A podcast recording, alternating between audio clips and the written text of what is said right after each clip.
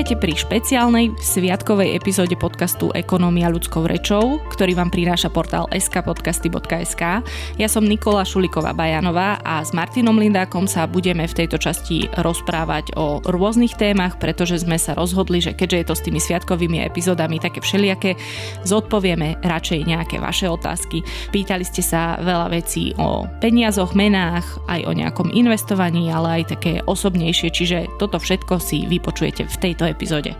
Treba povedať, že to nie je preto, lebo by sme nemali o čom ten zoznam tém, ktorým by sme sa chceli v tomto podcaste, alebo teda aj ty vo svojom videu, Martin, venovať, je extrémne dlhý. Ja mám momentálne možno nejakých 20 tém na nejakom mojom zozname internom, ktorý si vediem a definitívne to je len taký ten uší výber, tých tém je stále viac a viac, ale ako som spomenula, je tam aj taký dopyt po nejakej odľahčenosti, takže sme si povedali, že to je výborná príležitosť, ako sa spojiť s našimi poslucháčmi a posluchačkami takýmto spôsobom. Čiže ďakujeme veľmi pekne za vaše otázky a poďme sa asi rovno do nich pustiť. Rozdelili sme si to na tie ekonomické a potom neskôr tie osobnejšie. Prvá otázka, ktorú sme sa rozhodli zodpovedať je, či skončí dolár ako rezervná mena. Tak čo, Martin? Skončí dolár ako rezervná mena? A možno najskôr vysvetli, že čo to je rezervná mena.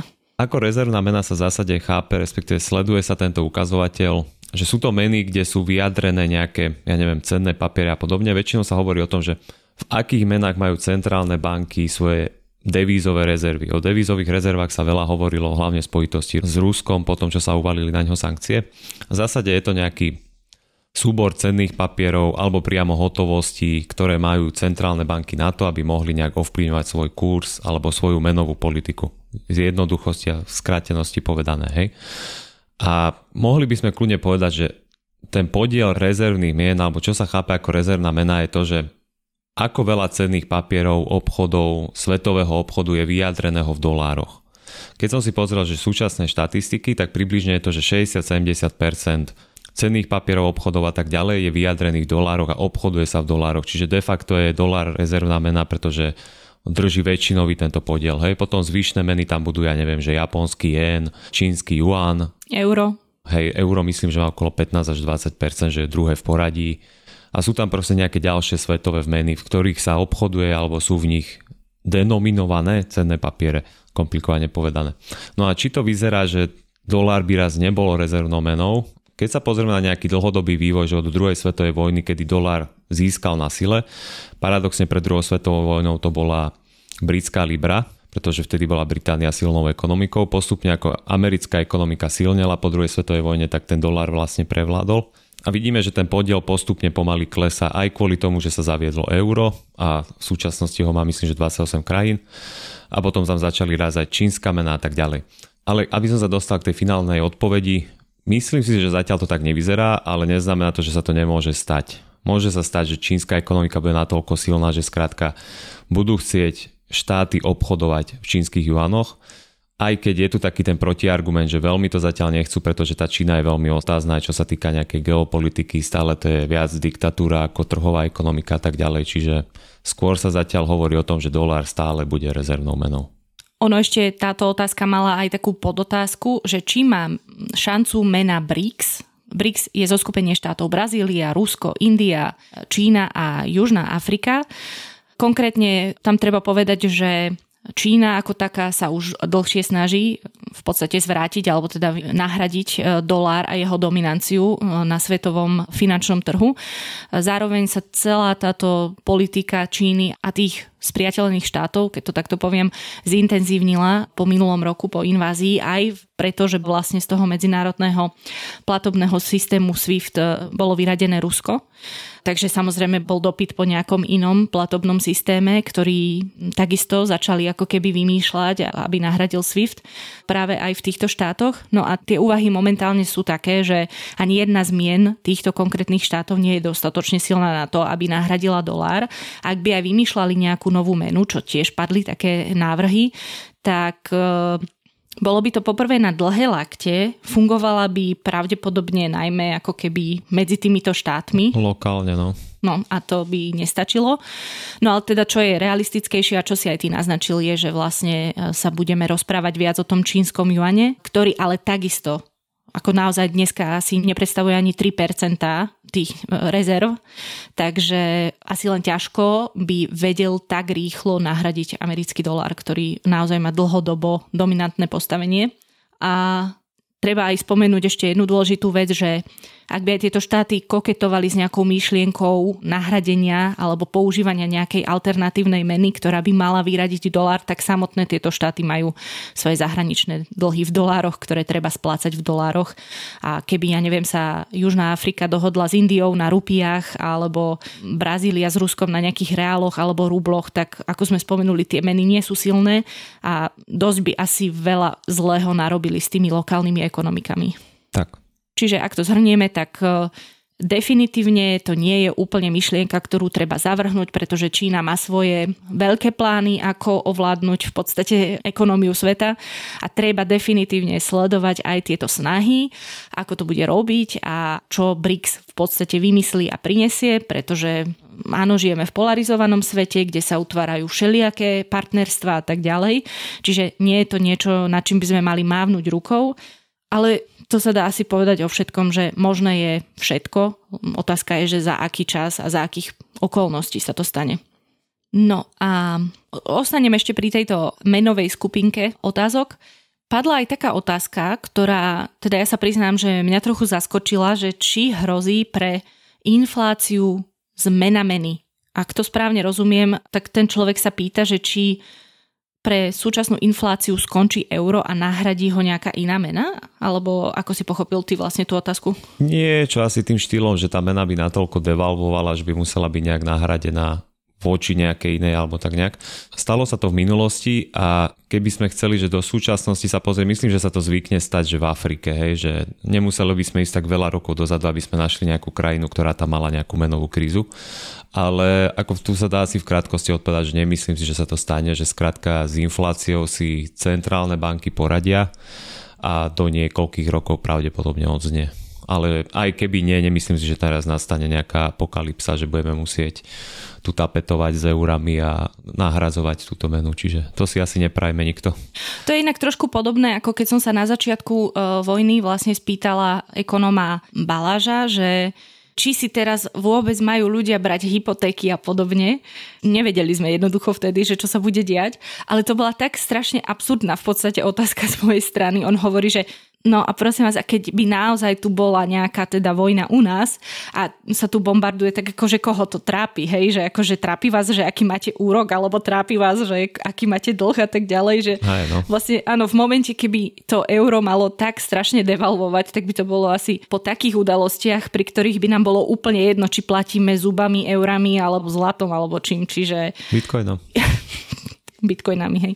To mi príde už veľmi dystopický scenár. Presne, že to už by bola úplne iná tá realita. Myslím si, že iné veci by sme riešili ako to, že či máme stabilnú menu a infláciu. No a speaking of euro, tak prečo sa Česko bráni prijaťu eura? Priznám sa, že tuto neviem presne, že čo si myslia jednotliví ekonómovia, až tak tie české reálie ekonomické nesledujem, čo je škoda, lebo tam je tiež veľa zaujímavých tém, ktoré by sa dali spraviť aj do podcastu, aj formou videa.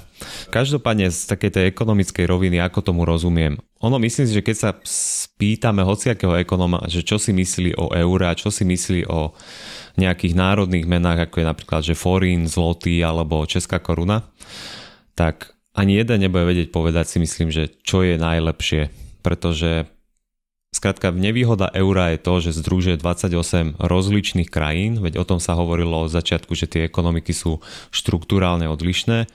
V zásade aj dlhová kríza v roku 2009 a 2010 bola tiež trošku dôsledkom toho, že tie ekonomiky boli veľmi odlišné a samozrejme aj dôsledkom toho, že niečo sa prenieslo zo Spojených štátov a dôsledkom toho, že mali sme aj nezodpovedné krajiny medzi sebou, ktoré neplnili tie kritériá, ktoré im Skrátka eurozóna dala, že majú splňať, čo sa týka nejakého verejného dlhu, deficitu štátneho rozpočtu a tak ďalej. Čiže ja si myslím, že Češi ako keby sa trochu na to pozerajú aj tak trochu pronárodne, že sú hrdí na to, že majú tú českú korunu a tí ekonómovia sa skrátka na to dívajú tak, že stále majú svoju vlastnú menu, ktorú vedia lepšie ovplyvňovať a vedia lepšie reagovať ako keby na ten ekonomický cyklus. Však sa hovorí o tom, že Češi sú už na tom s tou infláciou ako keby pár mesiacov popredu, lebo vedeli proti nej skorej bojovať a skorej sa objavila a vedia lepšie vplývať ako keby na tú ekonomiku cez tú centrálnu banku. Zatiaľ čo v eurozóne to tak nie je, pretože samozrejme ECBčka hlavne rieši tie najväčšie ekonomiky, hej, ako je, že Francúzsko, Nemecko, Taliansko a tak ďalej. A to sme aj videli, že ak začala raz inflácia, tak už v tých pobalských krajinách bola cez 20%, ale skrátka Európska centrálna banka to neriešila, pretože sú to malé nepodstatné ekonomiky, tak ako je aj slovenská ekonomika. Čiže ja si myslím, že neexistuje tu nejaká jednoznačná odpoveď, či je lepšie mať euro alebo korunu. Zase ale treba povedať, že ani tá Česká centrálna banka neochránila českú ekonomiku pred infláciou. V januári dosiahla medziročne, že nárast bol na 17,5% a teda takisto mali vysokánske čísla. Takže zase až takto úplne ten argument, ktorý často zaznieva aj od Čechov, e, že je to ochrana pred infláciou, takouto medzinárodnou a tou medzinárodnou nejakou krízou, tak úplne sa nepotvrdil tento argument.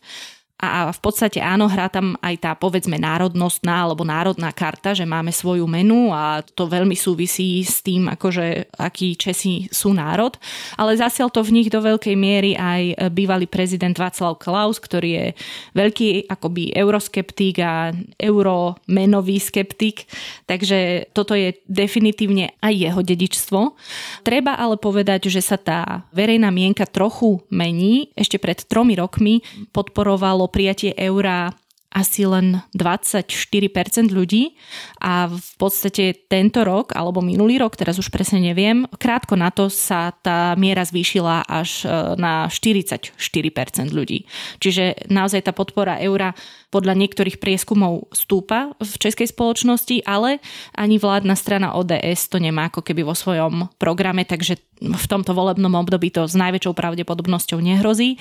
No a treba povedať, že Česi majú vlastne prijatie eura vo svojej prístupovej stratégii do Európskej únii, kde hovorili, že ho príjmu v roku 2009 až 2010 čo sa samozrejme nestalo a v podstate sa stále posúva ten termín, takže je to taká zmes, že aj áno, aj nie, ale e, niektorí komentátori upozorňujú, že v to prijatie eura sa vlastne už deje, pretože niektoré české firmy, spoločnosti, konkrétne napríklad taká Škoda Auto, už vedie svoje účtovníctvo a vedie euro ako svoju funkčnú menu. Je to pomerne zaujímavé a takisto, že to budú robiť aj ďalšie firmy, pretože od roku 2024 budú môcť e, vlastne dane platiť e, v eurách, čo asi sa bude diať častejšie, takže možno sa to prijatie eura nestane nejakou tou úplne že politickou cestou, ale tou biznisovou a takisto to vidieť určite aj napríklad na požičaných peniazoch, kedy si firmy berú radšej v podstate úvery v eurách ako v českých korunách.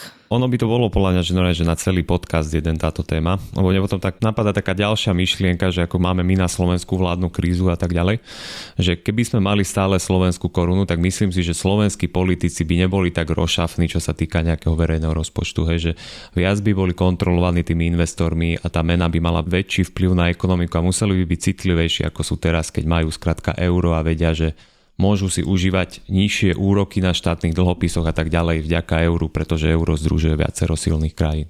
Čiže tak ako presne vraví, že má to veľa výhod, nevýhod a podľa mňa neexistuje jednoznačná odpoveď, že to sú potom také politické rozhodnutie. A inak dobre, že hovoríš, že je to na samostatný podcast, lebo viacero z otázok, ktoré nám prišli, sa aspoň mne javia na samostatné epizódy. Tak, presne.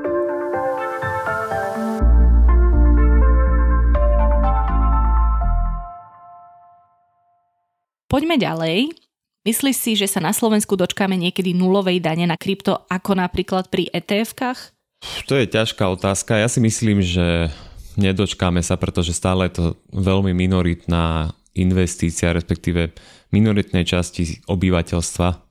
A ja som paradoxne aj pri tom bol, keď sa ešte kreovala prvá legislatíva, čo sa týka kryptomien, keďže nejakú dobu som to sledoval a bol som aj párkrát na ministerstve tak, takým okrúhlym stolom, kde sa o tom hovorilo. Vtedy vyšli nejaké prvé také tie uznesenia a potom to už išlo nejak normálne do zákona. Ale oni sa na to v zásade pozerali tak, že oni aj vedia, že nevedia všetko odsledovať a v zásade sa na to pozerali tak, že keď už netečie, tak aspoň kvapka. Väčšina ľudí to skrátka prizná, lebo nikto nevie, že keď niekto to napríklad neprizná, čo sa stane potom a tak ďalej, že môže sa to aj spätne vymáhať, myslím a tak ďalej. Ale treba povedať, že je to strašne komplikovane nastavené, že keď ja teraz si kúpim bitcoin a nejde o to, že budem v ňom investovať, hej, že teraz budem tam mať 2 roky svoje peniaze a vyťahnem ho, to je tá najjednoduchšia situácia, pretože urobím len rozdiel a ten zdaním, ale už keď kupujem nejaké veci, kupujem služby a tak ďalej, všetko by som si mal započítavať a keď v tom čase, keď som si kúpil a keď som to použil na nejakú službu, zrástla jeho cena, tak aj to by som už mal zdaniť. Čiže ono to je strašne komplikované teraz. V zásade je to vysoké to zaťaženie, pretože platí sa daň aj zdravotné odvody, ale nemyslím si, že sa to niekedy zmení. Skrátka tí, čo to majú a používajú, tak budú musieť s tým nejako bojovať. Není tam iné východisko. Padla aj otázka o porovnaní životnej úrovne teraz a počas e, bývalého režimu, čiže keď si to porovnáme tak nedávno sme mali, no nedávno, pár rokov dozadu, 4 roky dozadu sme mali 30. výročie od dnešnej revolúcie, tak čo, ako sa nám žilo predtým, ako sa nám žije 30 e, rokov po. Možno by bolo ako keby lepšie povedať aj e, skôr ten stav 30 rokov po, pretože to, čo zažívame dnes je také trošku, nie že nečakané, ale že je to taká výchylka, hej, tak ako to je za normálnych okolností. V zásade sa to dá tak veľmi rýchlo zhrnúť, že či bolo lepšie za socializmu alebo je teraz, čo v preklade znamená tá otázka. O, väčšinou sa na to dívajú, že cez hrubý domáci produkt, že ako sme boli pred socializmom niekde na úrovni Rakúska a potom po socializme už sme dosahovali, ja neviem, že 40 či 50% HDP na hlavu Rakúska. Mimochodom podobný príbeh je vidieť, že východné a západné Nemecko, východné Nemecko doteraz sa doťahuje na západné Nemecko a ešte ho stále nedotiahlo a pred respektíve po druhej svetovej vojne boli si veľmi podobné tieto časti krajín. Ďalšou takou podľa dobro, lebo väčšinou sa vždy tak ľudia na to pozerajú, že čo koľko stálo vtedy, čo koľko stojí dnes. Ono sa to ťažko porovnáva, lebo musíte prepočítavať niekoľko mien na súčasné ceny, čo úplne nie je jednoduché, ale najlepšie sa to vyjadruje, že čo som si mohol dovoliť z priemerného platu v tej dobe a čo si môžem dovoliť z priemerného platu dnes.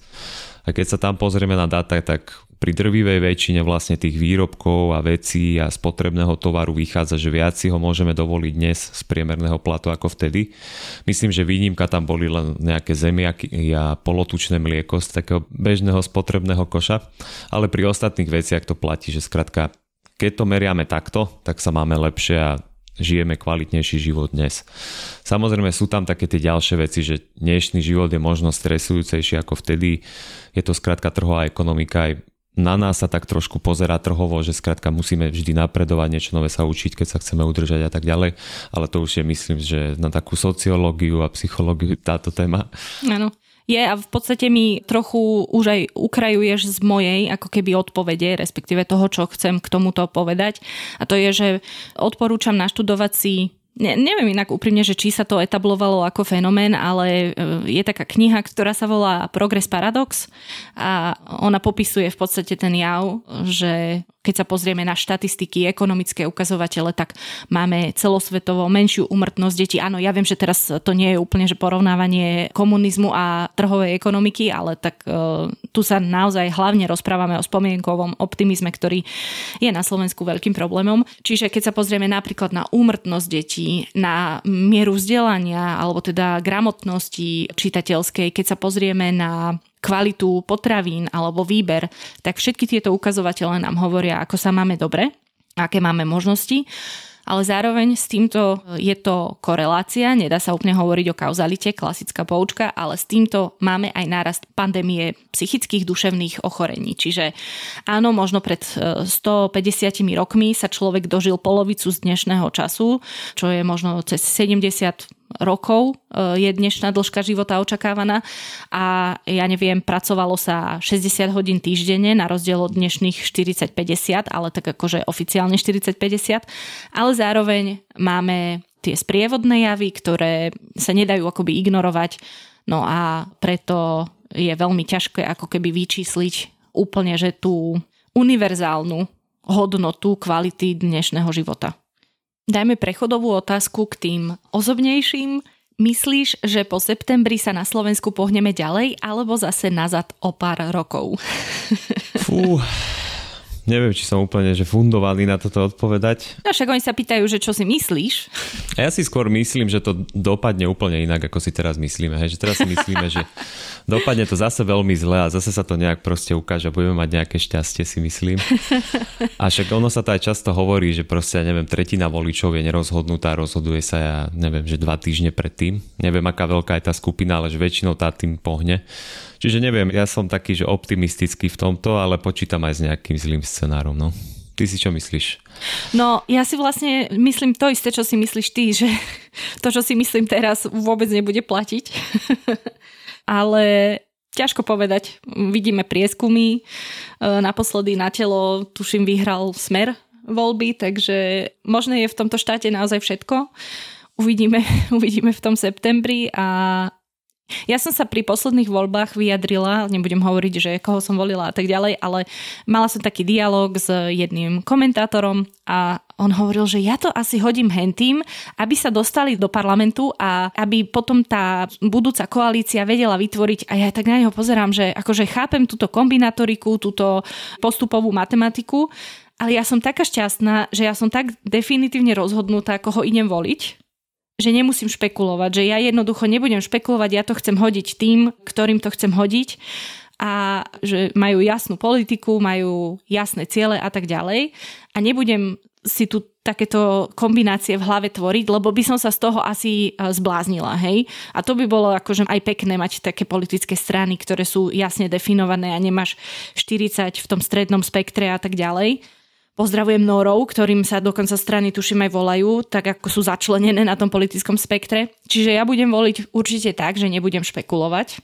Dám hlas tomu, komu cítim, že chcem dať hlas a nie, nebudem robiť vlastne niečo, čo vo výsledku presne ako to urobilo v tých posledných voľbách e, veľa ľudí, čo vo výsledku nebude mať ten efekt, ktorý si mysleli, že bude mať. Takže ako to dopadne, neviem. Ako keď človek odpracuje minimálne 15 rokov v médiách, tak e, už je pripravený na všetko. A ako to dopadne, si v podstate poviem až deň po voľbách.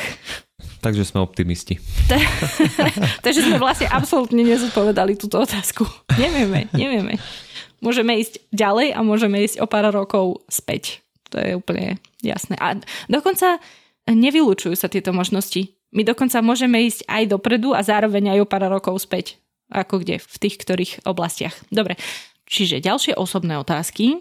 Aké weby a médiá sledovať v spojení s financiami, ekonomikou a tak ďalej? Tak začni ty. Priznám sa, že ja som dlhodobo sledoval trend. Ešte niekedy, keď som bol na strednej škole, som začal s čítaním trendu. Strašne som ho mal rád a strašne veľa informácií som z neho získal tak postupom času, keď som ho každý týždeň čítal. A potom som tak nejak plynulo na vysokej škole, myslím, že prešiel z trendu na ostatné denníky, týždenníky, asi hlavne denník SME a potom aj denník N, no respektíve denník E. A z tých takých svetových, tam sa priznám, že som bol taký trošku oportunista, že kde bola dobrá akcia na predplatné, lebo nie sú to úplne, že lacné, skrátka ekonomické magazíny. Myslím, že najdrahšie je stále Economist a potom Financial Times. A potom sú už také tie nie úplne ekonomické, ale stále majú veľa ekonomického obsahu, ako ja neviem, že New York Times, Wall Street Journal a podobne. Bloomberg hlavne. A napríklad, keby som sa teraz pozrel, že čo mám aktuálne zaplatené, tak je to, že New York Times a Bloomberg. Ale vlastne je tam stále veľa informácií, ale vždy sa dívam aj na tú cenu, pretože skrátka tie ceny tých predplatných na svetových denníkoch, týždenníkoch, magazínoch sú strašne vysoké. Ak z tých slovenských súčasností mám denník SME a denník N, čiže Ečko, no. Väčšinou čítam denník E, oni majú aj dobrý newsletter a tak ďalej, čiže to pravidelne odoberám a čítam. Povedz ty. To sa pridám k tomuto, že asi z tých slovenských tento Ečko má povedzme, že najlepšie ekonomické spravodajstvo, aj takéto denné, aj také tie väčšie témy, že to konzistentne zvládajú. A ja ťa iba doplním, že podľa mňa teda takto nie si oportunista, keď hovoríš, že si kupuješ alebo si vyhľadával zľavy. Ja to robím presne takisto. Vďaka tomu mám momentálne zaplatený Wired za 5 eur na celý rok. Neviem síce, čo príde po tom ďalšom roku, ale vždy to viem ako keby zrušiť, prípadne vychytať nejakú ďalšiu zľavu. Takisto ja si napríklad platím ekonomist a už druhýkrát sa mi oplatilo ísť ho zrušiť a povedať, že ho ruším preto, lebo je drahý.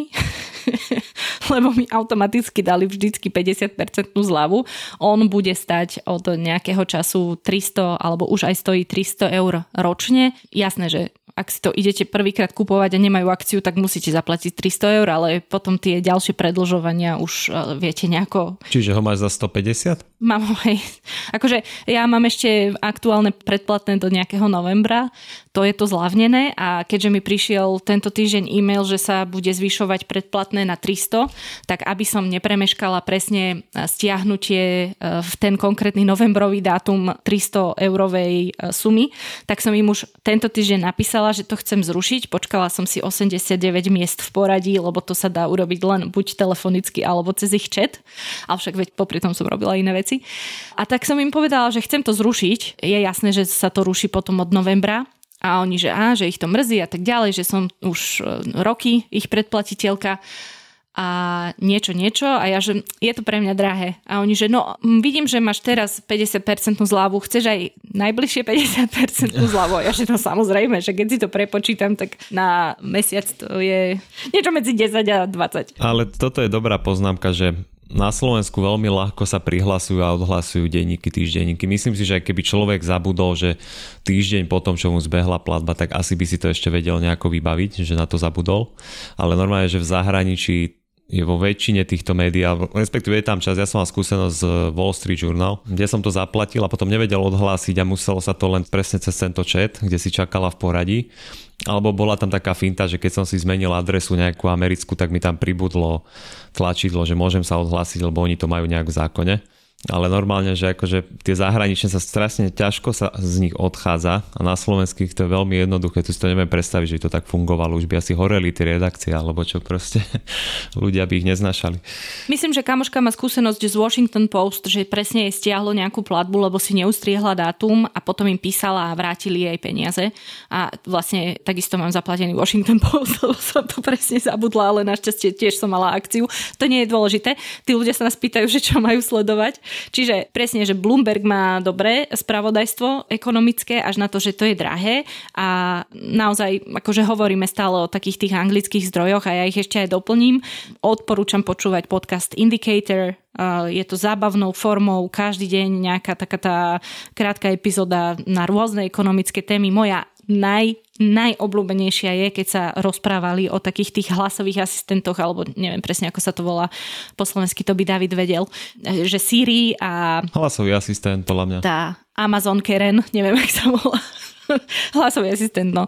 A v podstate celá epizóda je nahratá tými hlasmi a je to hrozne vtipné, ale to každopádne tým chcem len ilustrovať, že ako zábavne to vedia robiť. A určite odporúčam newsletter, čo je inak opäť ďalší taký finančný typ, že pokiaľ si neviete zaplatiť, nemáte peniaze na spravodajstvo, tak možno iba sa prihláste na newsletter. Presne ja takto odoberám Bloomberg newsletter, kde je vždycky dosť informácií, alebo minimálne aspoň ma upozornia na zaujímavé veci, ktoré si potom zase viem z nejakých iných zdrojov pozrieť.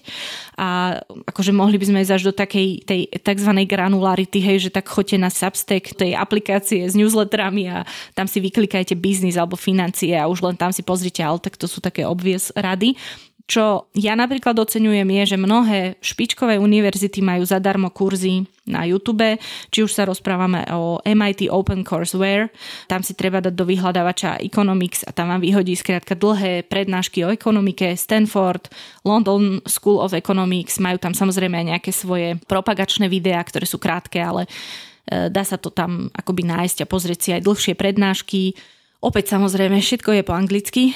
No a myslím, že to je asi tak všetko, čo by som odporúčila nad rámec toho, čo asi každý vie. A samozrejme, pozrite si novinárov na Twitteri, hej, ekonomických, zahraničných, aj nemeckých, pokiaľ viete po nemecky a sledujte ich. To je dobrý zdroj informácií. Tak, Twitter je dobrý zdroj, to je pravda.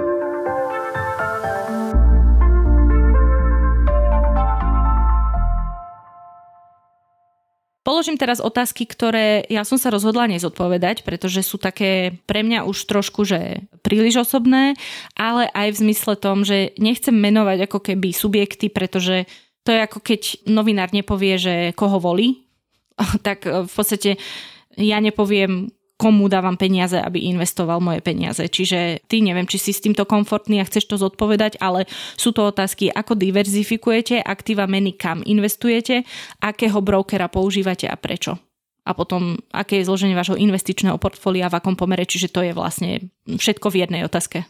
Nemám v zásade problém odpovedať. Ako nepoviem jasne, že sumu, ale nejaké rozdelenia cez koho. Podľa mňa to je v pohode. Ako ja nie som ničím viazaný, čiže môžem asi povedať. No povedz. V zásade zainvestované mám, keďže som s nimi mal aj spoluprácu, tak cez Finax. Tu pri mne platí také, že ja väčšinou neberiem spolupráce, do ktorých by som sám nešiel a myslím si, že napríklad nefungujú alebo je to nevýhodné pre tých mojich sledovateľov.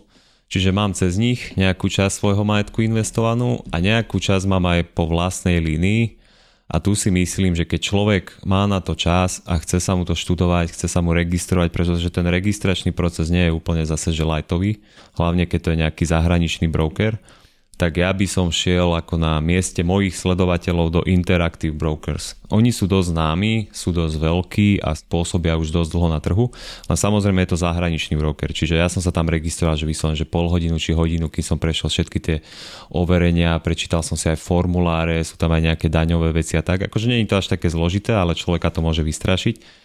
Samozrejme potom je tam tá bariéra, že musíte sa naučiť robiť s aplikáciou, musíte vedieť, čo nakupovať, čo už je ďalšia vec, že nie pre každého je nakupovať si na vlastnú pesť, preto vždy tí sprostredkovateľia, ako je Finax a iné služby sú skrátka dobrí v tom, že oni vám s tým pomôžu a je to jednoduchšie pre bežného človeka, ktorý sa nerozumie financiám, ETF-kám, indexom a barščomu.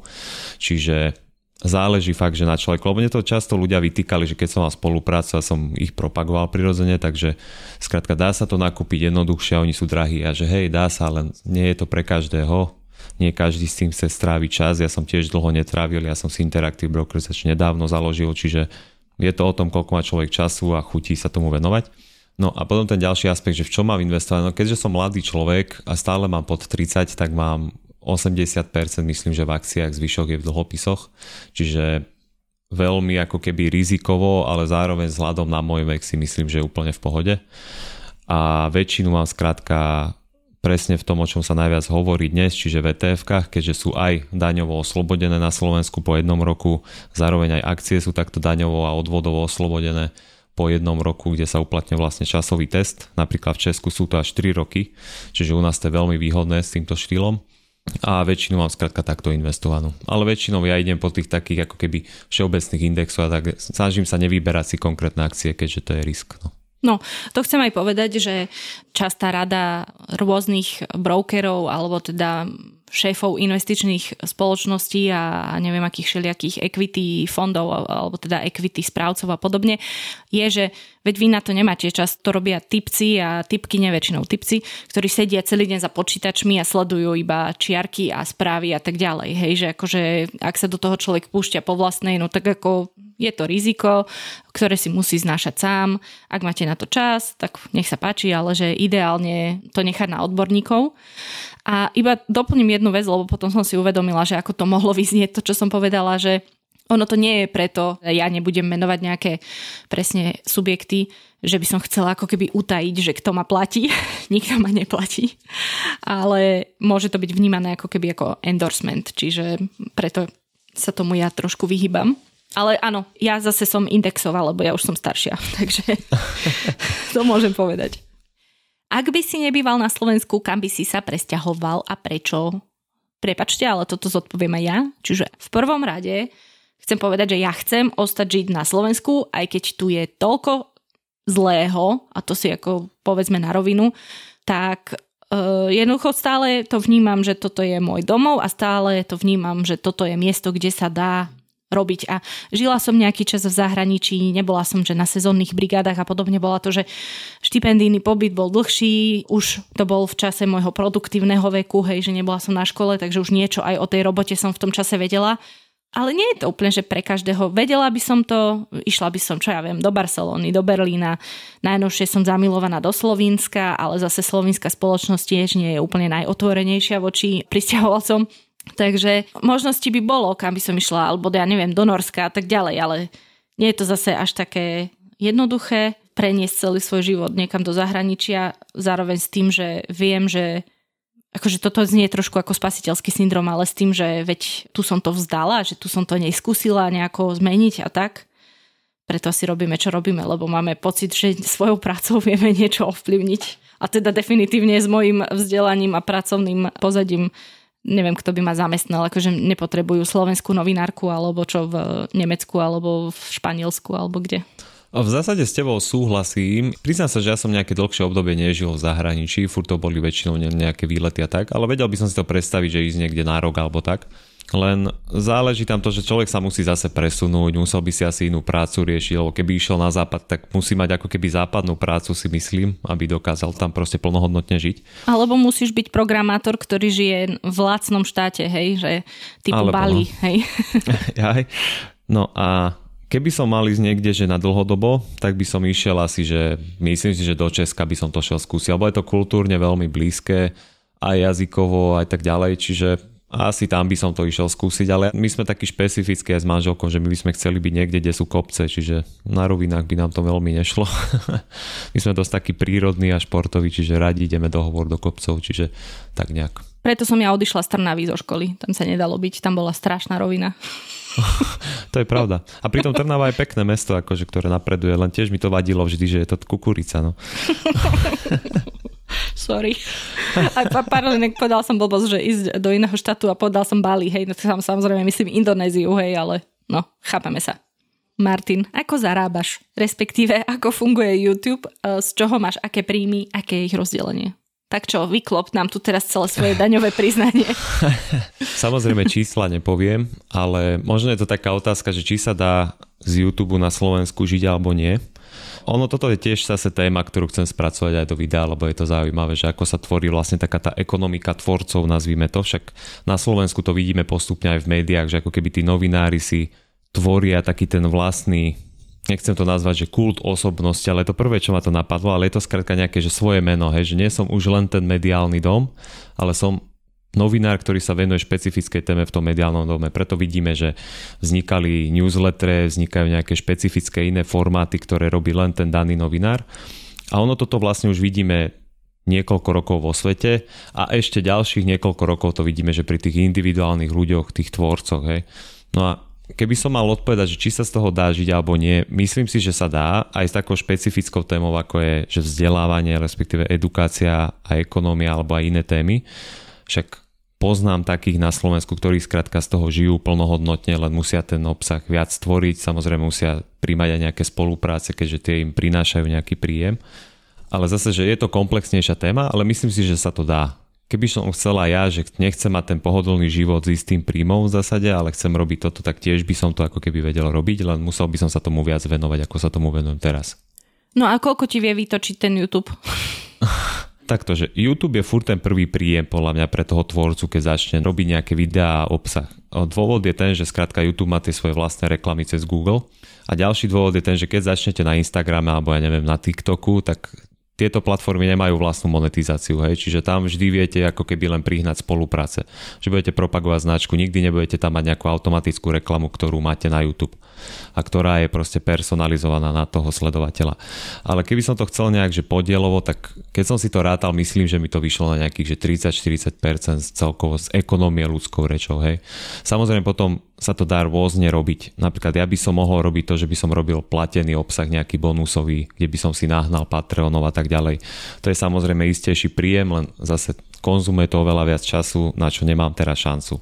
Čiže primárne žijem ako keby z YouTube príjmov, zo spoluprác, z dobrovoľných príspevkov mojich sledovateľov, ktorí skrátka ocenia môj obsah a videá a tak ďalej, z týchto podcastov povedzme, čiže ono sa to tak vyskladá dokopy. Jasné. No a asi poďme k záverečnej uh, rubrike.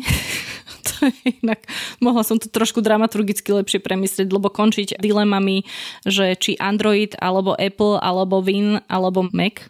A v podstate ešte je tu jedna, že aké služby si platíme. No tak uh, dobre, ja poviem za seba, že mne to je prakticky jedno, nie som evangelista ani jedného, ani druhého, používam väčšinou Mac, ale na pracu používam aj Windows skrátka, pretože jeden strihačský program je bezkonkurenčný, je najlepší a funguje najlepšie na Windowse. Takže tak a potom si môžeme povedať k tým službám, ktoré si platíme. A ty si čo? Priznám sa, že ja tiež nie som v tomto nejaký, že jak to nazve, radikálny, že v čo používať.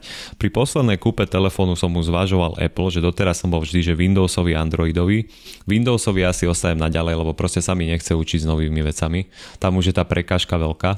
Ale pri mobile by som to bol schopný asi urobiť. Páči sa mi tá politika Apple, že skrátka tie telefóny nevydržia 2-3 roky, ale vydržia aj 5. To je že podľa mňa veľká výhoda. Ja viem potvrdiť, ja mám iPhone, ale asi 5-ročný, ja neviem vôbec, akože ja to ani len nesledujem, hej, že no, no, ja no. väčšinou zdedím starý telefon po mužovi, ktorý si kúpi nový. Ale je mi to úplne jedno. Ako úprimne najradšej by som mala tú nerozbitnú Nokiu, na ktorej by som hrala hadika a iba príjmala hovory a SMS-ky. Stará škola. No, ale zvažoval som ako keby iPhone, ale nakoniec som aj tak išiel do Samsungu a zase do Androidu ale asi by som bol ochotný skrátka tam switchnúť a ísť do niečoho iného, čiže nie som v tom nejaký radikálny. Ale pri počítačoch ostanem Windowsovi. Hej. A keďže vieme, kto túto otázku poslal, tak uh, pozdravujeme tohto hnídopicha a akoby nechcem znevážiť jeho hodnoty a to, čo mu verí. Ja rozumiem tomu, že nový telefón môže byť že lepší telefón a že prináša veľa, veľa pozitív do života, ale na druhej strane ako dá sa aj bez toho.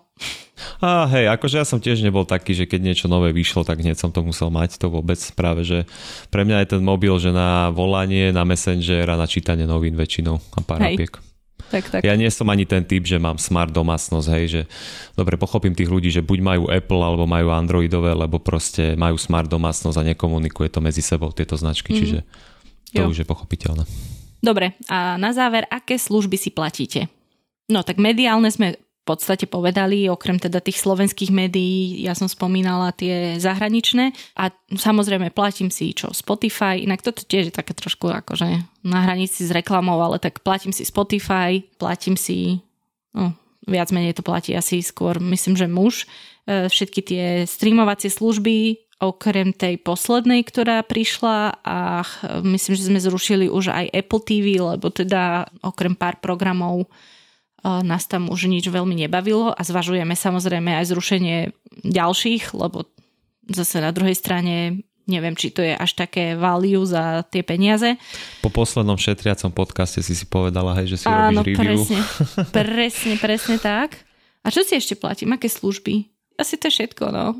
O, za mňa v zásade, no, to, čo sme hovorili, že tie noviny, médiá a tak ďalej, ale potom No keďže mám YouTube, tak tie služby okolo toho, že ja neviem, že Epidemic Sound, kde mám skrátka databázu zvukov, efektov a hudby, ktorú využívam.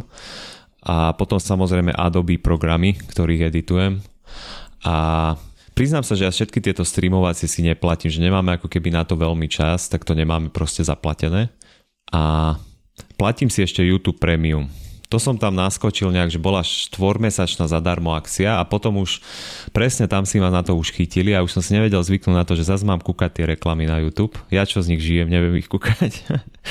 tak som si to skrátka platil ďalej, myslím, že to stojí 7 či 8 eur a myslím si, že sa to proste oplatí, lebo už na YouTube viete počúvať aj hudbu, že kvázi je to také ako keby Spotify cez mobil a je to lepšie, no to si tiež platím. Počkať, akože ja už môžem zatvoriť obrazovku a YouTube ďalej ide? No to je presne tá prémiová služba, hej.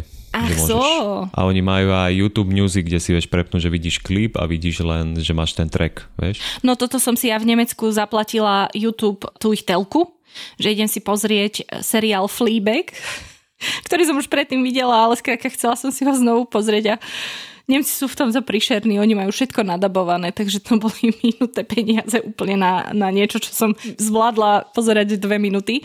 A ešte mi napadlo vlastne, že takisto si platím aj nejaké členstvo alebo čo v aplikácii alebo celú tú službu pri mojich hodinkách, smart hodinkách, ktoré používam, pretože to ponúka rozšírené možnosti. Je to síce trošku drahé, myslím, že to je nejakých až 80 alebo koľko eur ročne, ale stojí mi to za to a zavodla som, že si vlastne platím ešte aj ďalšiu aplikáciu, ktorá je zvuková, taká tá, čo ťa uspí, čo ti trošku zmierni príznaky úzkosti, čo ti, ja neviem, čokoľvek pomôže pracovať produktívne, hýbať sa, upratovať a tak ďalej.